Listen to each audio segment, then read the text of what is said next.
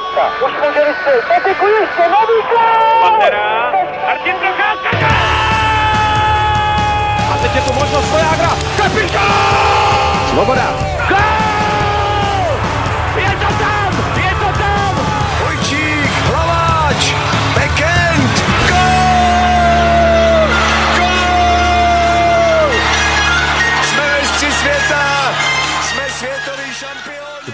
Vítáme vás u poslechu dalšího Hokej Focus podcastu. Domácí extraliga má za sebou čtyři úvodní kola, ve kterých nebyla nouze o zajímavé výkony a překvapivé výsledky. Co stojí za znovu zrozením Litvínova, za špatným startem Liberce a Třince a proč se posílená mladá Boleslav dostala do nečekaných potíží. Kromě extraligy zhodnotíme také start první ligy a nahlédneme do přípravného období v NHL. V dnešním vydání vítám Pavla Ryšavého z Deníku Sport. Ahoj. Dobrý den, ahoj. A Petra Musela a Tomáše Řandu z webu čtsport.cz. Ahoj. Ahoj. Od mikrofonu zdraví Ondřej Nováček. Na čele extraligy je po čtyřech kolech nečekaně Litvínov, tým, který se v poslední sezóně nesmírně trápil a zachránil se mezi elitou prakticky za 5 minut 12, je na startu nového ročníku jako vyměněný a drží si 100% úspěšnost. V čem, Pavle, podle tebe tví to aktuální kouzlo chemiků? Posílili na klíčových postech, protože v minulých letech tam to bylo o tom, že pokud ten dá kvůli František Lukeš nebo Viktor Hýbl, tak Litínov prohraje. Teďka je Litínov jiný, silnější, i když člověk by neřekl, že posílil nějak diametrálně moc, že by přišlo tolik lidí vůbec, ale přišel jako Petružálek, přišel Jaroslav Janus do brány, je znát, že s dvěma matadorama, Lukešem a Hýblem, hraje mladý Honza Mišák. Najednou máte dva zajímavý útočníky navíc, to znamená Petružálek Mišák. Plus se objevil skladna, přišel Tuma, vynikající střelec, který dával v první lize dost, dost gólu. A najednou, najednou máte tři útočníky navíc. A ne, není to jen o té první lajně. Plus je tam znát, že se tam pročistil vzduch v tom Litvínově. Ten Litvinov, když jsem viděl tu předsezónní tiskovou konferenci, tak už jen tam z tohle detailu poznáte, jak moc se toho v tom klubu změnilo, jak, jak, jak ty lidi se snažili prodávat, jak, jak se snažili jako ukázat na tiskovce. Podepsali smlouvu s Honzou Mišákem, zrovna tam, přesně tohle Litvinov dřív nedělal. Je vidět, že oni se snaží myslet jinak nejen hokejově, ale, ale i jako celkově jako klub, že, že, že, že chtějí být mnohem přístupnější, což, což si myslím, že to jako je, je cesta, jak se posunout nahoru. No a v neposlední řadě si myslím, že za ten vzestup určitě může i trenér Razím, který patří mezi asi nejpodceňovanější české trenéry, ale kdo ví, kam to s ním dotáhne. Já jsem na to sám zvědavý. Mě jsem, viděl jsem je v Pardubicích, moc mi ten Litvinov líbil. Všechno v lehkosti, všechno jim šlo prakticky jak úplně samo automatizmy krásný. Jestliže měli po té loňské sezóně všechno hodit za hlavu, tak myslím si, že se jim to dokonale podařilo. Chytli se hned tím prvním zápasem v Mladé Boleslavy a přijde mi, že postupně nabírají to ztracené sebevědomí. Když si vzpomene na, na ty zápasy v loňské sezóně, tak to bylo jedno velké trápení. Těch hráčů vůbec nečešila energie, jak prohrávali neustále, čekalo se, kdy se konečně zvednou, pořád to nepřicházelo, byli strašně dole. A já si myslím, že právě s Razímem přišla i taková ta větší herní disciplína a projevuje se to na té hře, hrají s lehkostí. Musíme teda podotknout, že měli poněkud lehčí los v těch prvních čtyřech zápasech, ale na to se už teda historie ptát nebude, oni chytli díky tomu lauf hned do začátku, teď z toho můžou těžit. Otázkou je, jestli se ty výkony a ty výsledky nezhorší potom, až narazí na těžší soupeře, ale teď určitě Litvinově příjemným oživením. Je jasný, že oni začnou prohrávat. My nemyslíte, aby vyhrávali pořád, že jo? Ale, ale myslím si, že třeba to, co se stalo loni, se rozhodně Litvinovu letos nestane, že klidně reálný, aby ten Litvinov se třeba pohyboval na konci první šestky. Jo, tam může klidně patřit. Po úvodní prohře na Spartě se rozjel Hradec Králové, který se přesto potýká se střeleckou potencí. Taky proto se vedení klubu v čele s Jaroslavem Bednářem dohodlo s Radkem Smoleňákem na angažmá do konce sezóny. Tome, jak může příchod staronového hráče východočechům prospět? Ty problémy s ofenzívou u Hradce byly nejviditelnější v poslední playoff, kdy se neskutečně trápili v útoku a, a ta série s Libercem byla prostě o pár gólech a na, na to se vyhrávat do nekonečna nedá, což potom ukázal další kolo s Třincem. Ty problémy si myslím, že se táhnou vlastně ještě i do této sezóny. Hradec nastřílel v prvních čtyřech zápasech devět branek, z toho čtyři v posledním utkání proti Olomouci takže ta ofenzivní potence je skutečně slabá a já si myslím, že s Radkem Smolňákem zaprvé teda se obnově ta uh, úspěšná spolupráce, kdy se Smolňákovi dařilo v Hradci, v, v, hlavně teda v playoff, a uh, on navíc přinese ten potřebný důraz, tu, tu černou práci do brankoviště nebo do prostoru v okolí brankoviště. A navíc po tom odchodu těch starších hráčů, po té velké fluktuaci toho hráčského kádru, přijde i takový ten lídr potřebný, bude patřit k těm starším hráčům v kabině a myslím si, že se jeho role projeví i takhle mimo let.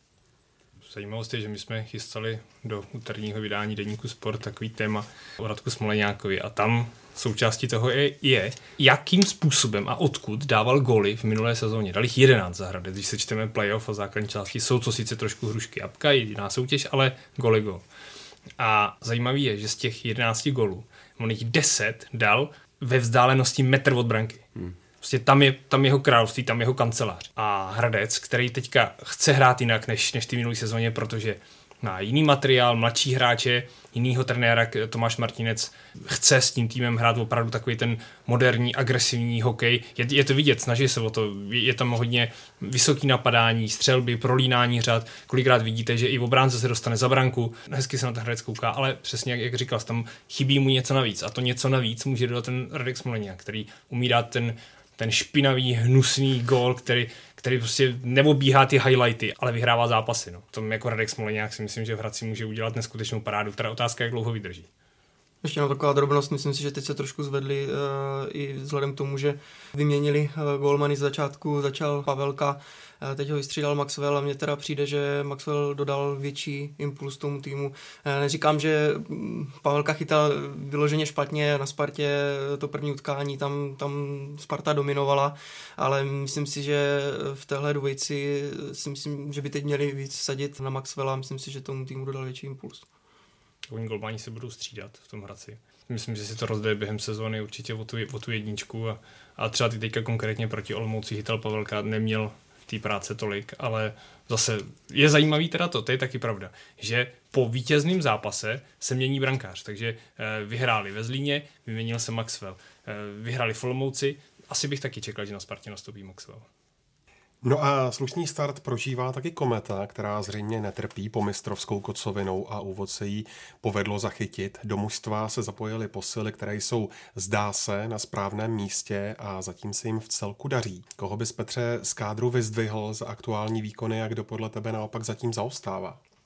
tak před Extraligou jsme se tady bavili, že přípravu, nechci říct, že neměl úplně ideální, ale prostě udělal pár chyb brankář eh, Marek Langhammer, ale teď který vypadá, že do startu Extraligy nastoupil dobře. Eh, ten tým v několika situacích eh, podržel, takže tam si myslím, že zatím není takový problém a je to jedna, jedna z těch person, kterou, kterou bych vyzdvihl pak eh, určitě eh, první centr eh, Petr Holík předvádí skvělé výkony. Zatím teda akorát se mu nedaří moc na vazování, ale tak ono, když se to vazování prohraje, tak se prostě zvětší úsilí a není to vždycky ještě úplná katastrofa, ale vazování je možná jedno mínus u něj a vlastně u celé komety, která je na 13. místě v procentuální úspěšnosti vazování. Ale jinak spolupráce s Zaťovičem je, je skvělá. Myslím si, že do toho ještě i víc zapojí Millera, který teda mimochodem, když jsem ještě byl u těch gazování, tak eh, občas teda eh, zaskočí eh, za holíka a jde, pomoct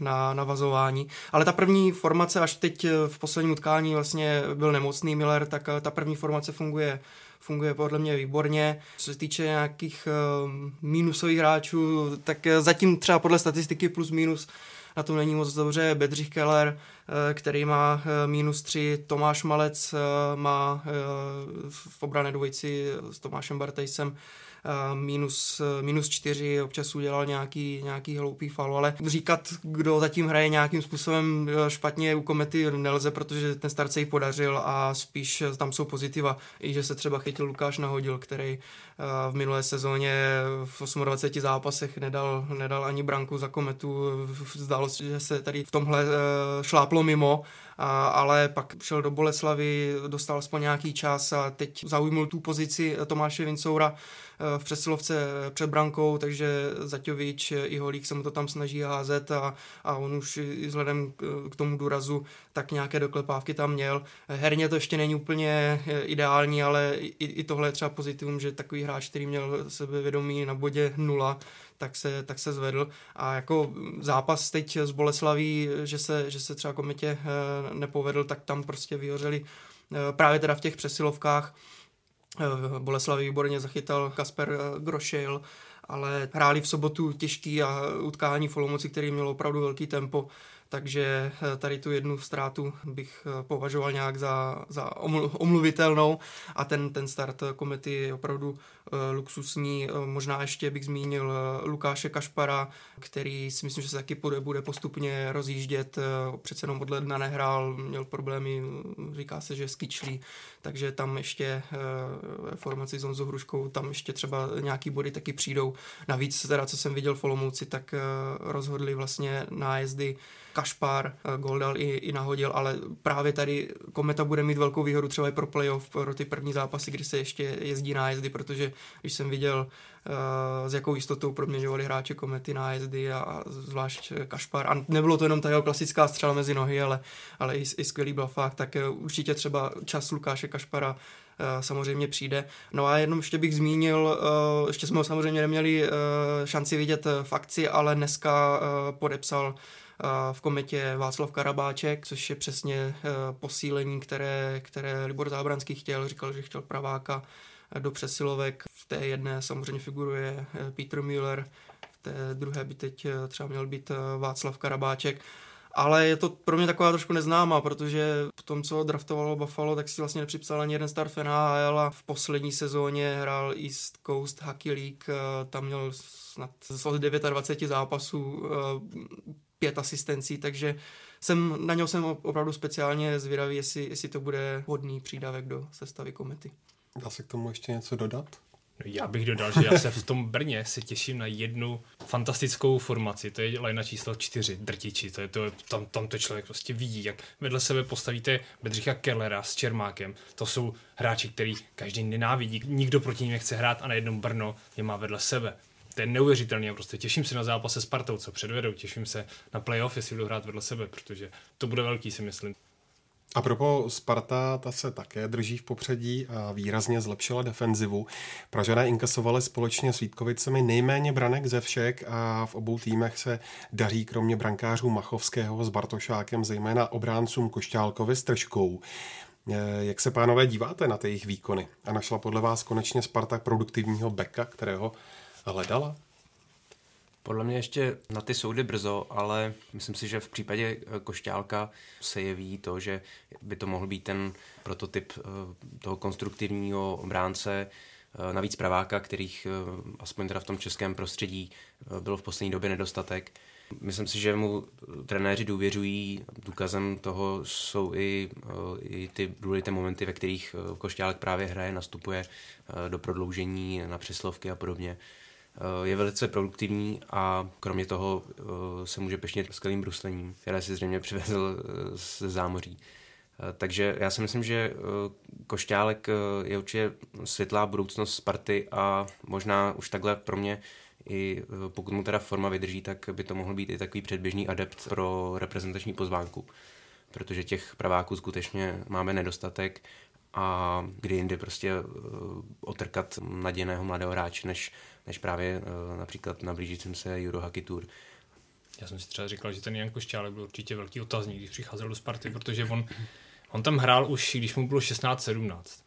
Dostával šanci od Josefa Jandače, pak odešel do Ameriky, tam byl 6 let a úplně si myslím, že ta jeho kariéra se neubírala tím směrem, kam všichni čekali a jak si asi on přál, protože on opravdu to i v český juniorce nebo dřív před, před, před tou dobou, on byl byl ten produktivní back, který, který vám klidně bude rozhodovat ty zápasy. Postupně se v, v, v kebecké lize do téhle fazony tak nějak jako dostal, ale mezi chlapama na farmě ani pak později v East Coast to, to jako nepotvrzoval tohleto. Já si pamatuju, když přijel před mistrovstvím světa v Paříži a Německu na, na reprezentační kemp, tak tam Josef Endač z něj byl trošku, mě přišlo jako rozčarovaný v tom, že on říkal, že nehraje dospělý hokej, že, že je to furt od něj takový ten juniorský hokej. No teďka už to juniorský hokej není. Jako teďka hraje opravdu dobře a jo, souhlasím, kež by mu to vydrželo, protože český hokej nový, nový, nový takovýhle hráče potřebuje. Potřebuje Libor Šuláky, Filipy Hronky a, a Filipy Prochty, Radim Šimky, který jsou všichni bohužel fuč a jestli Jan Košťálek tohle to dovede taky, tak jen houšť. No, hraje dobře eh, i v obraně, myslím, že i z toho důvodu teď jeho poslední prohlášení, že vlastně v, v zámoři se se snažili udělat spíš jako psa obranáře, Eh, takže teď si to sám užívá, že, že má ten prostor na přesilovkách, eh, takže tam možná zlepšil tu defenzivu v Manitobě. A teď eh, mně se líbí opravdu, ta jeho střela je, je, je výborná, jak to dostane za jízdy jako proti hokejce nebo, nebo ze stoje, umí to trefit nad beton, umí to trefit pod víko. A je to opravdu rána jako sděla, takže pro Spartu hodně, hodně dobrý přídavek do sestavy. Mimochodem, eh, jak vnímáte to prozatímní působení kouče Krupa? On si prý eh, dělá i nějaké neformální setkání s novináři. Je to nějaké novum v České extralize? České extralize rozhodně, on je hrozně chytrý. Je jasný, kudy on přemýšlí, protože on ví, že když, když on se bude chovat vstřícně, když to ve fázích sezóny, když to jde, tak až to nepůjde, tak svým způsobem, neříkám úplně, že si novináři zaváže, to, to ne, to nejde, ale trošku jakoby je omotá okolo prstu a přece jen jako podvědomě na něj určitě budou mírnější, než, než kdyby byl arrogantní a nebavil se s nimi a, a, a odsekával. Prostě on přináší sem přesně takový trošku to Bebkokovský divadlo, ale v pozitivním úhlu pohledu, protože třeba Filip Pešantelo to divadlo umí taky, ale on ho, on ho umí hrát i dost jako do, do té arrogantní formy a, a hodně lidí si proti sobě popudí a i když víte, že to tak není, on tím něco sleduje, ale naštve ty lidi. Uwe Krupp uh, hraje jiný divadlo, Uwe Krupp hraje hodně pozitivnější divadlo, takový hrozně na pohled usměvavý, férový, nic není problém, všechno, všechno vám vysvětlím, ovšem si s váma popovídám. Takže Uwe Krupp je podle mě fakt jako zjevení v českém hokejovém prostředí, um, rozhodně je nasáklý tou americkou mentalitou, tím myšlením, tím profesionalismem, který Česká extraliga určitě potřebuje. Myslíš, že mu to vydrží, Pavle? Já si myslím, že jemu to vydrží. Spíš jsem zvědavý na to. Až ta Sparta nebude vyhrávat, tak co se ve Spartě bude dít, protože přece jen Sparta je specifická v tom, že kdo nemá to spartianský srdíčko, jak se vždycky říká, tak tak ten přece nemůže trénovat Spartu, nemůže hrát za Spartu a, a tyhle ty vlivy tam jsou pořád. A Petr Bříza na mě působí tak, že on tohle to chce postupně odbourávat, že on chce eh, akcentovat na nějakou kvalitu, ale, ale přece jen ta, ta Sparta je, je jiná, je, je, je to specifické klub v Česku, takže jsem na to zvědavý, jak, jak to bude mít, až přijdou krizové situace, jak to bude mít těžký. Hm, a ty krizové situace si myslím, že asi jako samozřejmě určitě přijdou, protože to se neví žádnému týmu, ale uh, Sparta je hodně rozdílná, jak hraje doma a jak hraje venku. Mně přijde, že venku to zatím nebylo úplně tak ideální. Samozřejmě doma, doma měla Pardubice, měla Hradec na začátku sezóny, který ještě třeba nebyl tak rozehraný, ale tam převedla daleko sebevědomější výkony a, a s takovým tím větším tlakem do branky a že prostě na to opravdu vlítli v té utuaréně hned první minuty. Ale eh, třeba právě Vítkovice je, je utlumili, takže jsem zvědavý, jak to bude na venkovních uh, hřištích. Tak eh, pojďme překouknout do západu Čech. Jak se dalo předpokládat, tak plzeňskou sestavu opustil útočník Jiří Novotný, který zamířil do švýcarské Ambry Pioty. Západu Češi, kteří si prošli před sezónou výraznou hráčskou obměnou, ale vytěžili z těžkého losu polovinu bodů a mohou být tak se startem spokojeni. Jak zatím vnímáš ty výkony Indiánů, Pavle? Rozhodně bych o Plzeň neměl vztah, jo, protože uh, ta Plzeň je plná zajímavých hráčů a i když po loňské sezóně třeba odešel, že jo, Tomáš Merto, Dominiku Balík se v průběhu sezóny hm, zdekoval pryč a teďka Jiří Novotný přišel a zase odešel. Není to jen o velkých jménech, tam je, stačí to jedno velikánský jméno a to je Milan Gulaš, což je asi MVP extraligy, to je, to je hráč, ve kterého ty ostatní hráči rostou.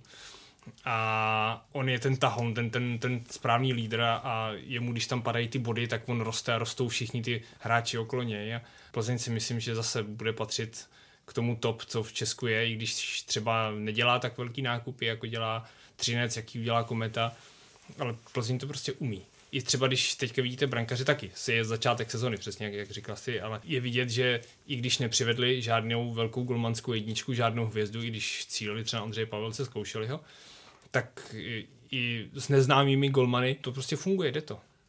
Mně se líbí, jak, jak se nic nedělají z těch uh, odchodů, hlavně teda v defenzivě a umí to tou ofenzivou přebít. A navíc, jak se říkal, tak ti brankáři, kteří se teda zatím pravidelně střídají, tak uh, řekl bych, že jsou uh, možná až nečekaně spolehliví oba jak Dominik Frodl, tak Bělorus Milčakov. Můžou se takhle střídat dál a potom vlastně na, na to playoff se nasadí jednička, oba budou rozehraní a v případě neúspěchu jednoho může zaskočit eh, jeho kolega, takže eh, v tomhle jsem si Plzeň dělá jako dobrou půdu do budoucna a eh, hlavně je vidět ta síla Plzně v těch přeslovkách. Tam tam jsou neuvěřitelné rotace a uh, vždycky kolotoče v, těch, v tom obraném pásmu soupeře a umí si to prostě vykombinovat až do prázdné brány já ten třeba hrozně cítím i v té Plzni, ten vliv toho Martina Straky, že ten klub je řízen chlapem, který to myslí opravdu jako nejlíp, jak to může myslet, že tam se nehrají žádný hry v té Plzni, prostě on se snaží dělat dobře hokej. Když vám Martin Straka něco řekne, tak vy to neřešíte a poslechnete. Podle mě to jako, působí to na mě Plzeň jako jeden z nejzdravějších klubů v Česku. Naopak Liberec s Třincem nezachytili start nového extraligového ročníku podle předpokladů a Stuha se dostávají do herní a výsledkové pohody. Bílí tygři čekali na první střelený gól do třetího zápasu. Oceláři mají ze čtyř duelů jenom tři body za výhru v Karlových Varech. Tomáši, kde hledat ty příčiny počátečního strádání u obou klubů? Já jsem z toho vývoje opravdu zaskočený a vůbec něco takového jsem nečekal. U Liberce jsem očekával spíš problémy v obraně.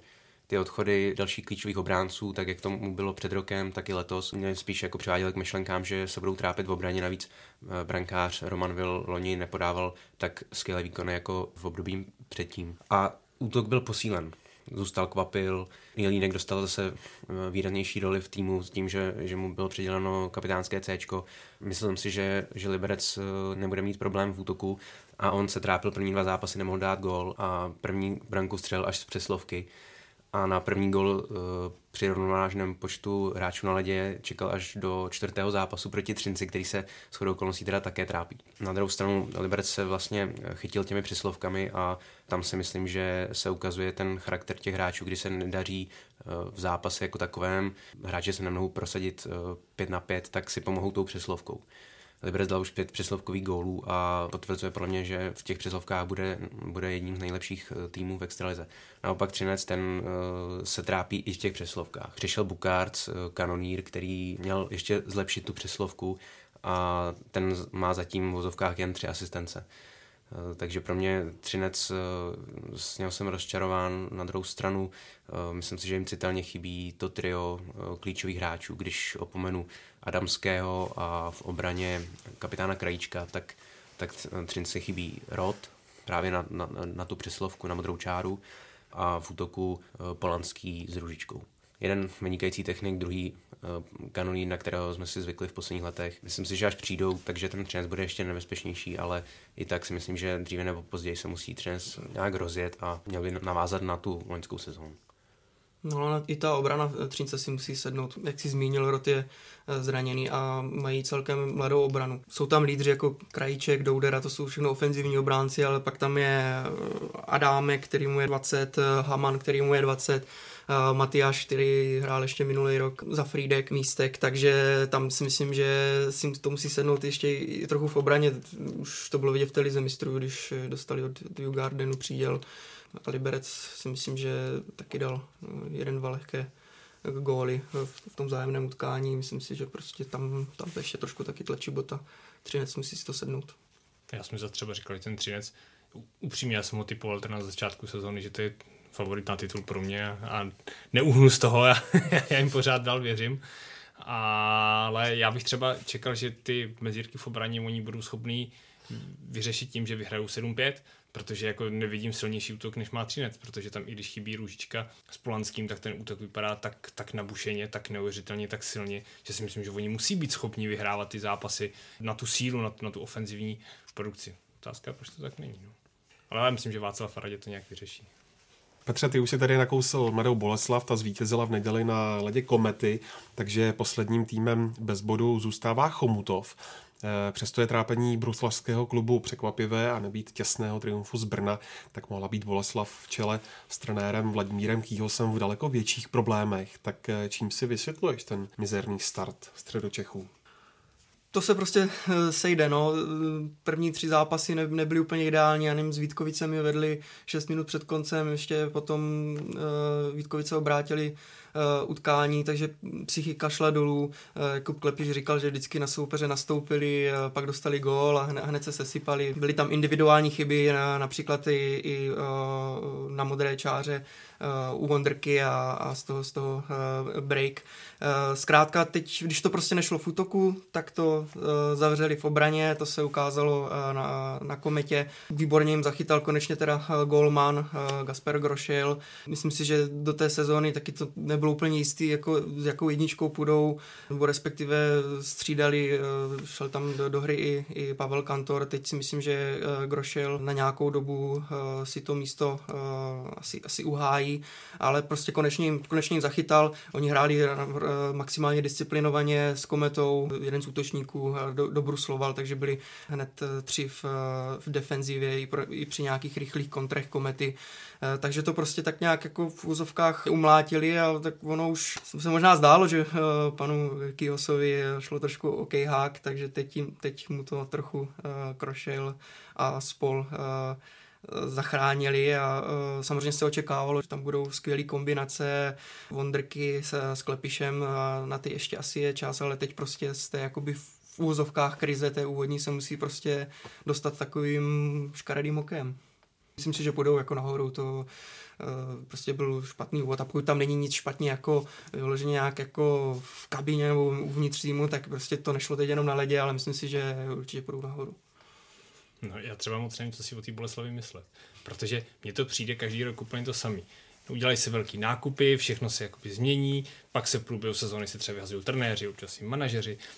Já nevím, mně, mně to Boleslav jako přijde, že by měl dospět k něčemu, čemu dejme tomu dospěl ten Hradec. Že jenom přes nákupy cizích hráčů, tak ta cesta jako nahoru moc jako nevede. Ten Hradec taky teďka řekl, že nechce teďka titul bezpodmínečně tenhle rok. Hradec chce vybudovat jádro, který má to trvat pět let. Boleslav mě tohle to chybí. Já bych čekal, že oni budou chtít stavit na svých vlastních hráčích, budou je tam spát nějak nahoru a místo toho, jestli to nevíde letos, tak čekám, že zase příští rok přijdou zase další čtyři hotoví, hotoví reprezentanti. Nevím, jestli je tohle cesta, jak uspět, protože tým na titul to není. Nevím, co si o nich myslet. Já možná jenom doplním, já jsem nepochopil úplně tu situaci v brankovišti, kdy tam byl spolehlivý Brandon Maxwell. Jestli nechtěl pokračovat, jestli chtěl změnu působiště, nevím, ale myslím si, že ten jeho odchod byl hodně citelný a právě ta neskušená dvojice brankářů, která teď v Boleslavě je, tak té situaci také třeba moc nepřispívá. Rád se budu mílit, ale zatím to tak vypadá, že uh, ta slabina největší je v, je v brankovišti a pokud se uh, k tomu přidá i trápící se útok, uh, například teda Vondrka, který čeká stále na gol, a od kterého se teda čekali ty, ty branky, tak potom jsou z toho takovéto výsledky a, a počáteční trápení.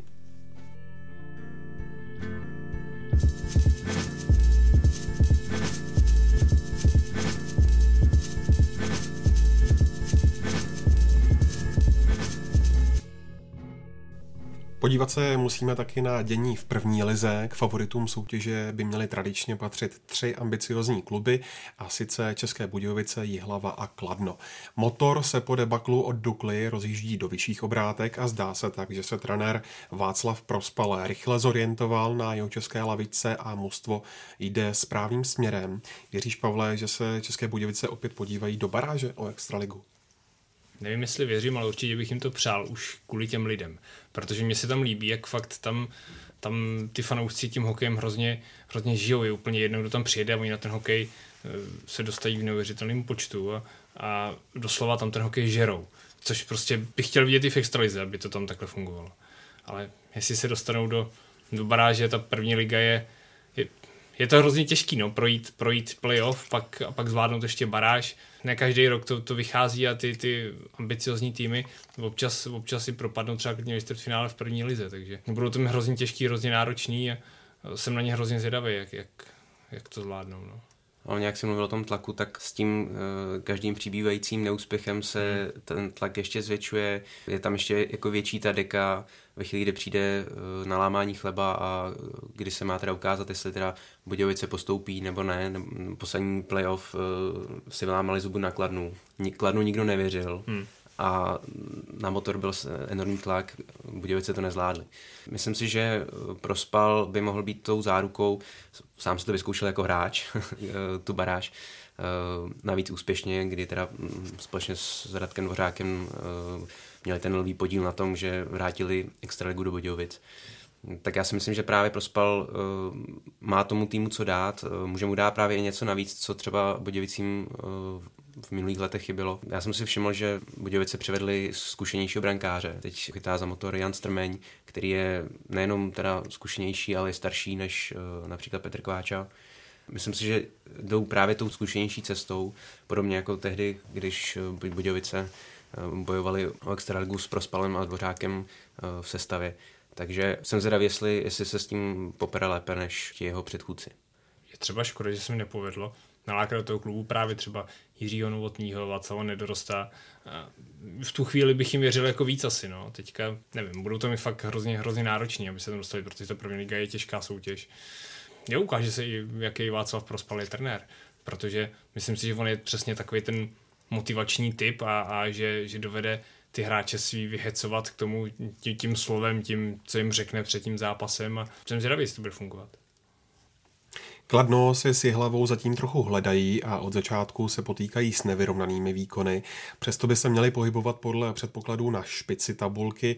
Tomáši, co oběma klubům zatím chybí? S trochou nadsázky Kladnu chybí přítomnost Jaromíra Jágra na ledě, protože si myslím, že například eh, v kombinaci s Petrem Vampolou by mohli předvádět jako zajímavé kusy. Eh, ale pokud teda eh, přepnu na tu vážnější notu, tak Kladno určitě chybí nějaký další střelec, právě, jak už Pavel říkal, odchod Oldřicha Tumy, já si myslím, že je hodně citelný. Navíc Matěj Pekr odešel právě do konkurenční hlavy. Má tam náběh na, na jako osobní maxima v golech i asistencích. Eh, takže to si myslím, že je hodně citelné a právě Strnat s Kubíkem eh, jsou na to tak trochu sami v Kladně. Co se týče hlavy, tam mi přijde, aspoň teda, teda můj dojem, že možná je tam stále převládá trochu ta, ta, ta skepse eh, z toho pádu o level níž tak jak jsme eh, mohli vidět i hlavu v loňském, v loňském roce, jak eh, z ní šla ta energie po tom návratu do extraligy, kterou si udržovala zhruba tu první polovinu základní části, tak teď si právě myslím, že v hlavě stále převládá ten smutek z toho pádu do první ligy a budeme chvíli trvat, než se zase znova nastartují ale myslím si, že oba, oba týmy se zvednou. Eh, přece jenom je stále začátek eh, soutěže, eh, je za námi jenom pár kol a ta tabulka je stále vyrovnaná, takže ve chvíli, kdy oba týmy udělají nějakou výraznější šňůru výher, tak odskočí tomu, tomu řekněme, druhému sledu a, a budou patřit zase, zase ke špičce. V popředí se tak drží týmy, se kterými se tolik nepočítá, včetně Havířova nebo nováčka z Poruby. Vidíš, Petře, u nich nějaké společné znaky? No, společné znaky, myslím si, že možná tím, že jsou uh, oba dva týmy oživení uh, takhle startu uh, šance ligy a je to, je to pozitivní, že prostě ta špička se, se rozšíří a oba týmy myslím, že celkem těží z toho, že tahají hráče z extraligových týmů. U Havířova je to teď Olomouc. Havířov dostal jenom 9 gólů, má skvělou obranu a když se podíváte na tu soupisku, tak eh, v obraně jsou právě hráči, eh, kteří prošli Olomoucí, eh, to, to znamená tím Venerovým drillem. Je tam Tomáš Dujsík, Tomáš Houdek, Jakub Mataj nebo, nebo Robin Staněk.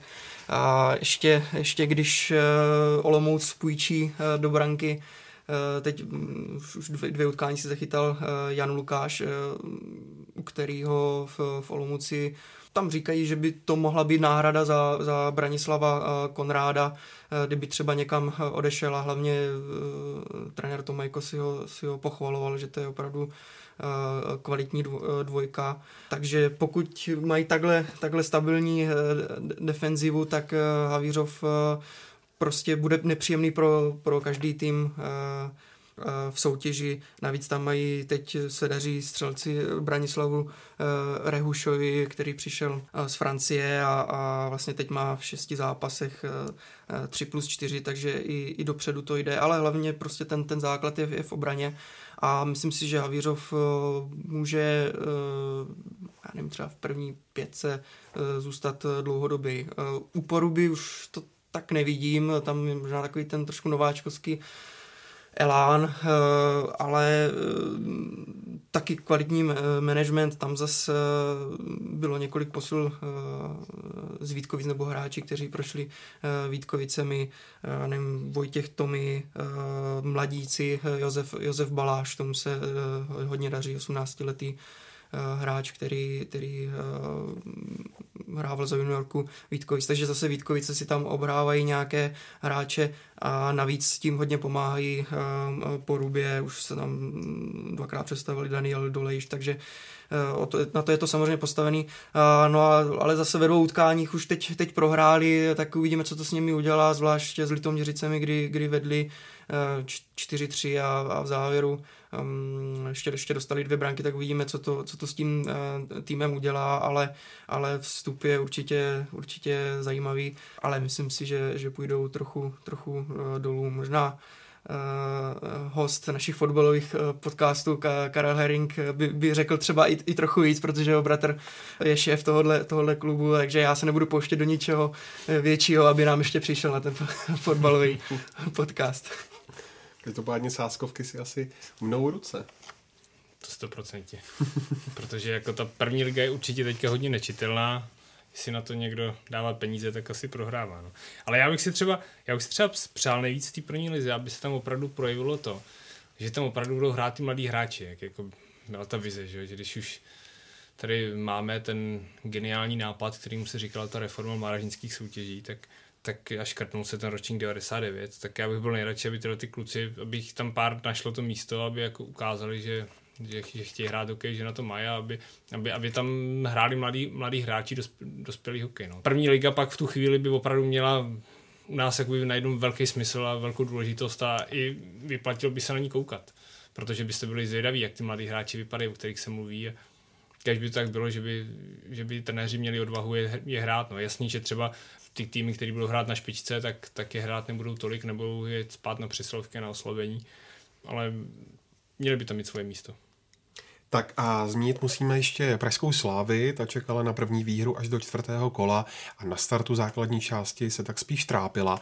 Koresponduje to podle vás s tím, že slávisté vypadli z elitní čtyřky favoritů na baráž početných odchodech a jejich letošním úspěchem bude účast playoff? Jednoznačně.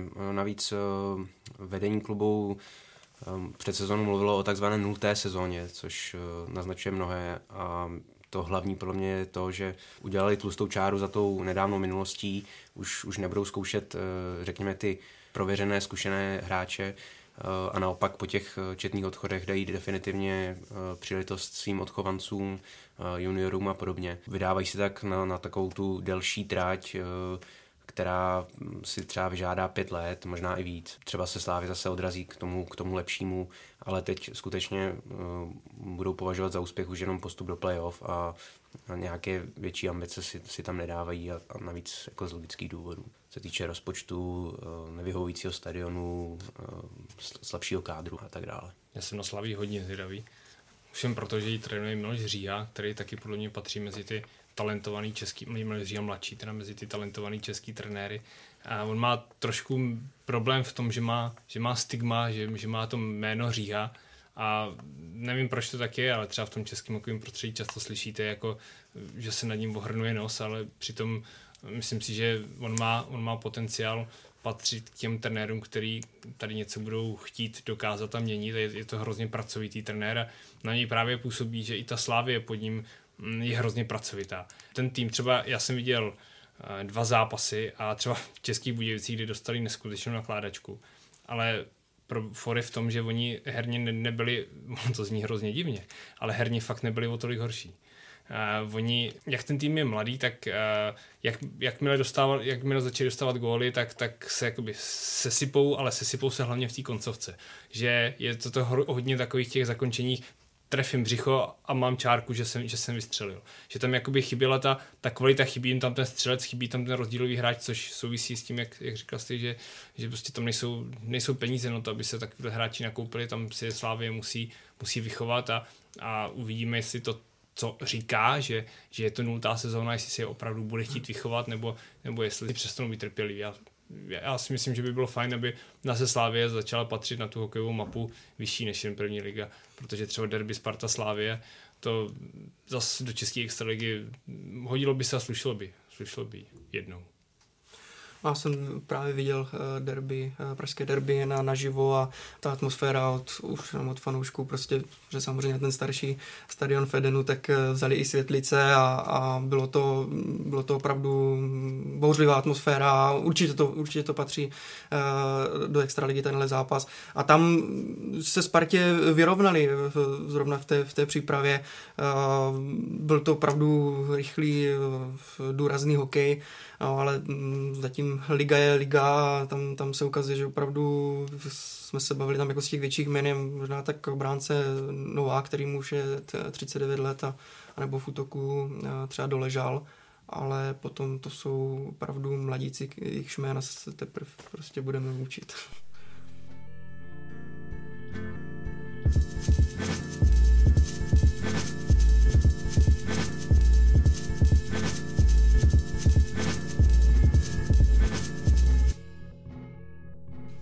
Tak eh, pojďme ještě na skok do NHL, které se ale budeme primárně věnovat v příštím speciálním podcastu před startem sezóny v zámoří.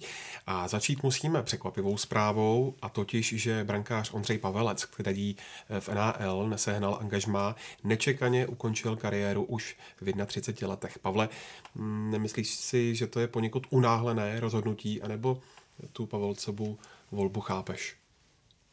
Já silně myslím, že je to že je to jako škoda.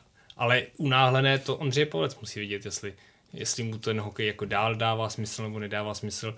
Poměrně logicky jako říkal, že pokud on chce hrát na těch nejvyšších patrech a, a neměl, by, neměl by motivaci se válet po zemi, když to řek, tak řeknu v Extralize nebo v KHL, tak jako proč by to dělal, že jo? Proč, proč by zase by dělal v úzovkách blbce? Zase se mně líbí jako svým způsobem, že jako férově řekne, jo, už toho mám dost, když to není NHL, tak, tak to balím a, a končím. Je to, před rokem to byl větší šok, když, když o tom poprvé takhle promluvil. Letos se to asi dal čekat, protože měl problém, že byl zraněný a, a, a tu sezonu neměl nějak uchvatnou, aby ty kluby NHL ho podepisovali. Je to škoda z toho pohledu, že čekalo se, že prostě on bude ten, kdo po Tomáši Okunovi bude taková ta, ta česká jednička, kdo tam, kdo tam v té NHL bude hrozně dlouho chytat, hrozně dlouho zářit ale bezmála 400 zápasů v NHL odchytal, takže takže jako asi splněno má, i když teda nevyhrál jediný zápas playoff, což ho asi musí svým způsobem štvát, že, že ten Stanley Cup se ho jako prakticky vůbec netýkal. Je, je to jako, já, to, já to beru jako takovou jako smutnou zprávu, že jeden třeba z potenciálně nejlepších českých golmanů za poslední roky je pryč. Je to škoda. Těšil jsem se na ně, bavilo mě se na Ondřeje Pavelce dívat a bavilo mě ho i poslouchat, protože on patří k těm, těm hráčům, kteří a, to mají v hlavě dobře srovnaný, který když, když, když, když ním mluví, tak vědí, co chtějí říct a, a v tom hokejovém prostředí Ondřej Pavlec bude chybět, ale třeba, třeba jemu bude chybět hokejový prostředí a třeba ho jednou uvidíme v nějaký jiný roli. Mě třeba překvapuje, že nemá takovou tu, tu chuť vyhrávat, teď uh, Martin Nerad odehrál 900 zápasů FNL a prostě přišel do extraligy, eh, do komety, aby si prostě ještě pozvedl ten, ten domácí titul, taky v Americe eh, nic nevyhrál. Dobře, Ondřej Pavelec je mistr světa, ale myslím si, že třeba mohl rok, rok, dva zkusit v KL něco vyhrát nebo v domácí lize a, a pozvednout si nad hlavu eh, ten, ten pohár v té, na té klubové sféře, to si myslím, že ale tak asi ho to nemrzí, no. Jak říkal Pavel, má to v hlavě srovnaný, tak prostě když to cítil, že, že nepotřebuje ještě nějaký takovýhle úspěch, tak je to jeho rozhodnutí. Evidentně ztratil motivaci, on se vyjádřil i v tom smyslu, že nikdy nechtěl chytat do 38, do 40 let. Takže asi spočítal s tím dřívějším koncem. Možná, že přišel dřív, než sám si představoval eh, v minulých letech, ale hol to takový hokejový život a já si myslím, že tohle rozhodnutí mělo rozmyšlené delší dobu a není to nic unáhleného a asi už je připraven na ten pohokejový život. Ono to taky může působit právě hrozně divně, že končí opravdu mladý, ale, ale zase je, myslím, potřeba si uvědomit, že nekončí útočník, končí brankář. A brankář to je, to je individuální sportovec v tom kolektivním sportu. On tam na tý, v té bráně byl celý život sám a, a prostě i ta hlava se jakoby může unavit svým způsobem, protože ty zápasy se mu můžou dohrávat, přehrávat. Když chytáte, tak, tak prostě vy si vyčítáte ty góly, za, za to nemůžete obránce, to jsou prostě vaše góly. Vy s tím musíte žít a, a ten golman žije pod úplně jiným tlakem, než, než, než hráč pole, takže myslím si to tak, že golman nejsem, takže kdo, kdo si to jako nezažil tohle, tak nedovede si to úplně představit, no, co ten golman asi, když si to víc připouští, co, co ten golman asi prožívá.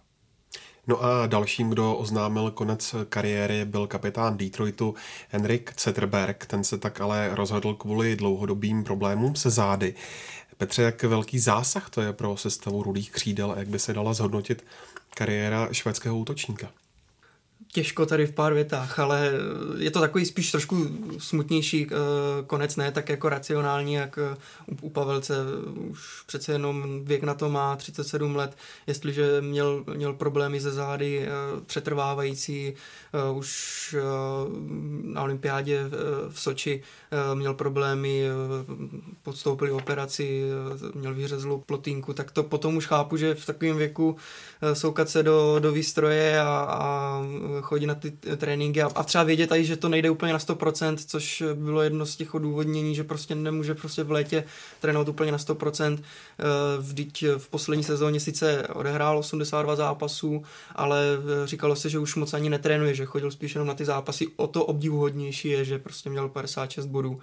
Eh, že, že 56 bodů nazbíral v té, v té základní části, ale viděl jsem s ním i jeden z rozhovorů, eh, nechci nic jako úplně sugerovat, ale přišlo mi, že třeba malinko je zakalený oči měl, zkrátka prostě je to, je to takový ten smutnější konec, myslím si, že mu hokej bude chybět, ale jako úplně eh, taky nakonec teda racionálně se rozhodl skrz, skrz to, že to prostě, že záda bolí, tak, tak to není jenom hokej, ale to, to když hrajete fotbal a, záda jsou svinstvo, takže uh, na druhou stranu je člen Triple Gold Clubu, uh, takže myslím si, že v kariéře jo, vyhrál Stanley Cup, uh, 15 sezon s Detroitem v NHL, takže měl krásnou kariéru. Teď to prostě bude na, Dylanu Larkinovi, protože teď podepsal novou, novou smlouvu v Detroitu, učil se od Zetterberga, bude mít hlavní, hlavní roli, bude ten, ten elitní center a myslím si, že v Detroitu to bude taky nahoru, možná to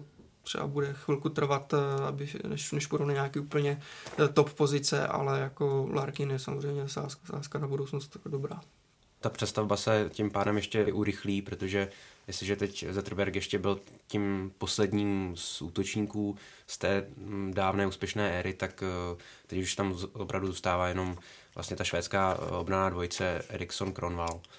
A teď už to teda skutečně musí převzít eh, ti mladí, ta nastupující generace a přece jenom asi ta přestavba bude trvat možná delší dobu, protože jak Detroit nemohl v posledních letech draftovat z těch vysokých pozic, tak tak ani ti mladíci nejsou, nejsou řekněme, eh, tak zvučných jmén jako někde jinde, když třeba v případě Zetterberga, kterého tahali v nějakém jednom, v jednom z těch pozdějších kol a draftu a měli z něho vlastně jedno z možná z deseti nejlepších hráčů historie klubu, tak uh, bude ta budoucnost třeba světlejší, ale zatím to vypadá tak, že přece ta přestavba klubu bude trvat delší dobu a Ehm, navíc se například objeví určitě problémy v brankovišti, kde časem skončí Jimmy Howard.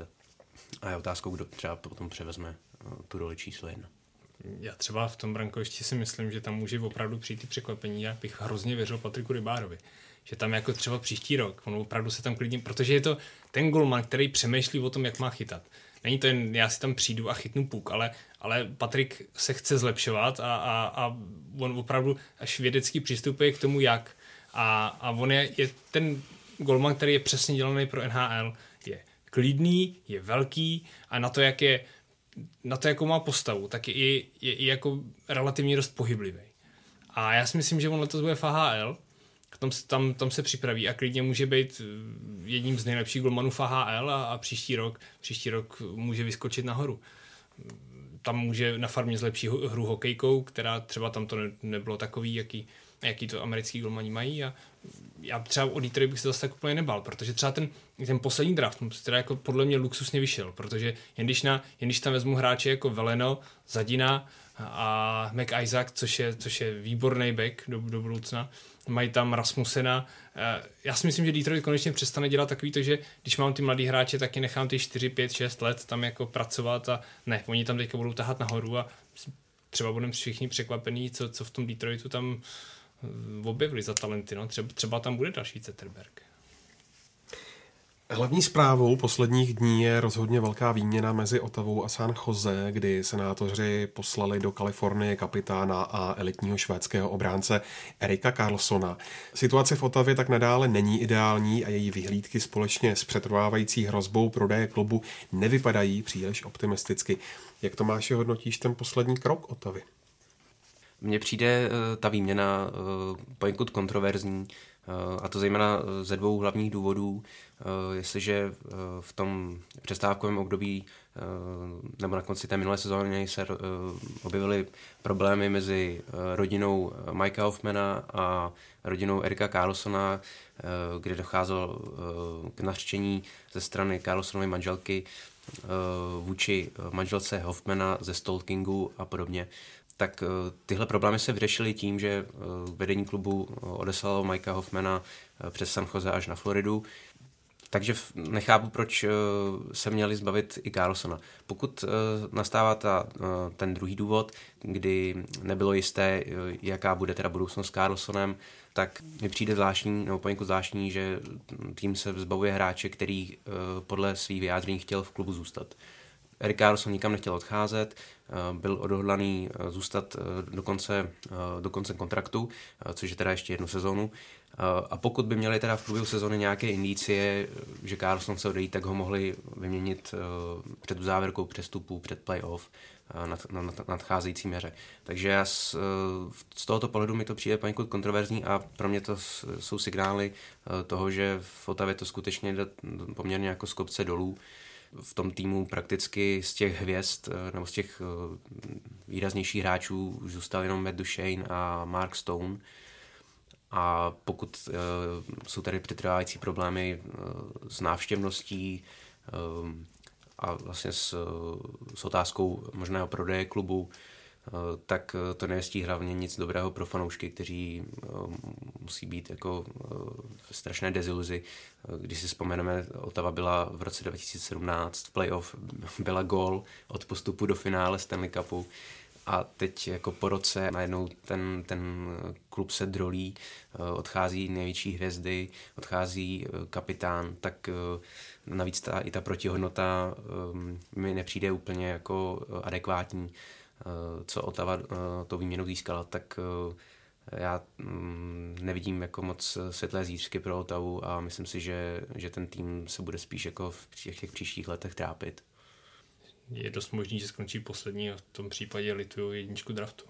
Otava fakt nevypadá dobře, tam, tam není čeho se chytit. Když jsme se bali o tom Detroitu, tak tam, tam jsou ty střípky, jako co se asi objevit dá, ale v té Otavě tam, tam, tam to budou mít hodně náročný a často se i přetřásala možnost, že by se klub mohl stěhovat, majitel to, to dementoval, že ne, ale mezi nima a fanouškama není, není úplně takový vřelý vztah, abych to řekl, jako za obaleně, takže kdo ví, co se tam taky stane. No.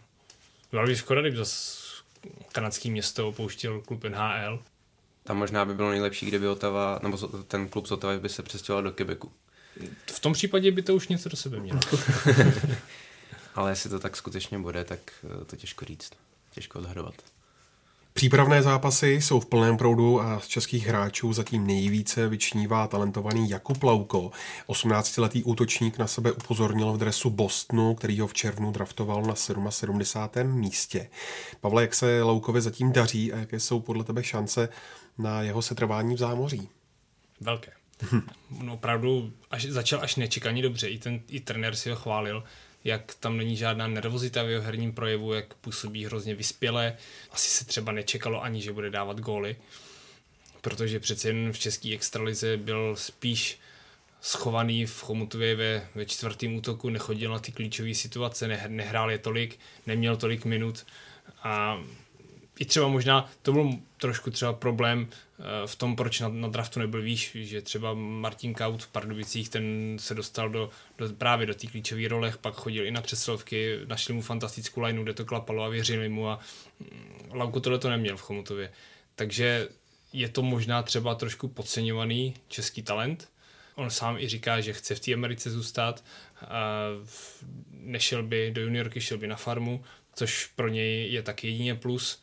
Takže já si myslím, jako, že Boston to s ním určitě vypadá to, že trefil a postupně Boston bude taky hledat mladší hráče do toho, do toho svého týmu a, a, a Lauko, Lauko mezi ně může třeba do dvou let klidně patřit. A jak by se teď komu to hodil? do čtvrtého útoku. Neměl by. by Myslíš, tam, myslíš, ne... že by byl víš? Já si myslím, že, že klidně by mohl jít tam. Skoro nikdo není, no. No a zajímavá zpráva dorazila z oddělení scoutingu a rozvoje rozhodčích. Čárový sudí Libor Suchánek totiž získal jako první Evropan kontrakt v NAL na plný úvazek. 29-letý rozhodčí tak bude po úspěšné zkoušce v minulém ročníku pískat mezi zámořskou elitou po celou sezónu. Tomáši, o jak významný eh, jde úspěch?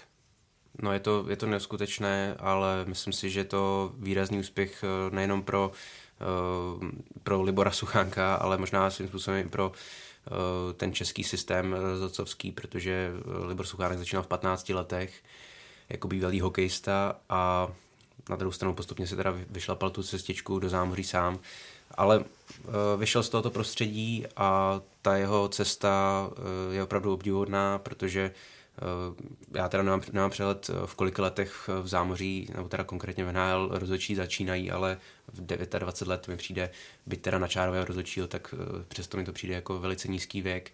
O to je to podle mě obdivuhodnější, že se prosadil v té uh, tvrdé konkurenci těch zámořských uh, rozhodčích, kteří vyrůstají v tom, v tom tamním systému. A skutečně Libor Suchánek eh, je prvním eh, neseveroamerickým rozhodčím. Eh, před ním na zkoušku dostali příležitost jeden ruský a jeden švédský rozhodčí. Loni to byl i Libor Suchánek, který dostal zhruba 37 zápasů, jestli se nepletu, v NHL a evidentně se, na, se ujal natolik, že si, si řekl o plnohodnotný kontrakt na celou sezonu, takže skvělý úspěch pro Libora Suchánka. Končíme krásně. Tak to je z dnešního Hokej Focus podcastu vše a já jenom připomínám, že příště se můžete těšit na speciální vydání o blížícím se startu NHL. Děkuji Tomovi, Pavlovi a Petrovi za váš čas a vám posluchačům taky za přízeň a můžete nás najít na klasických adresách, tedy webu Sport.cz a taky na Soundcloudu, YouTube a nově i na Spotify, kde si můžete pustit také naše další podcasty. Sdílejte, komentujte, budeme rádi za vaši zpětnou vazbu a mějte se hezky.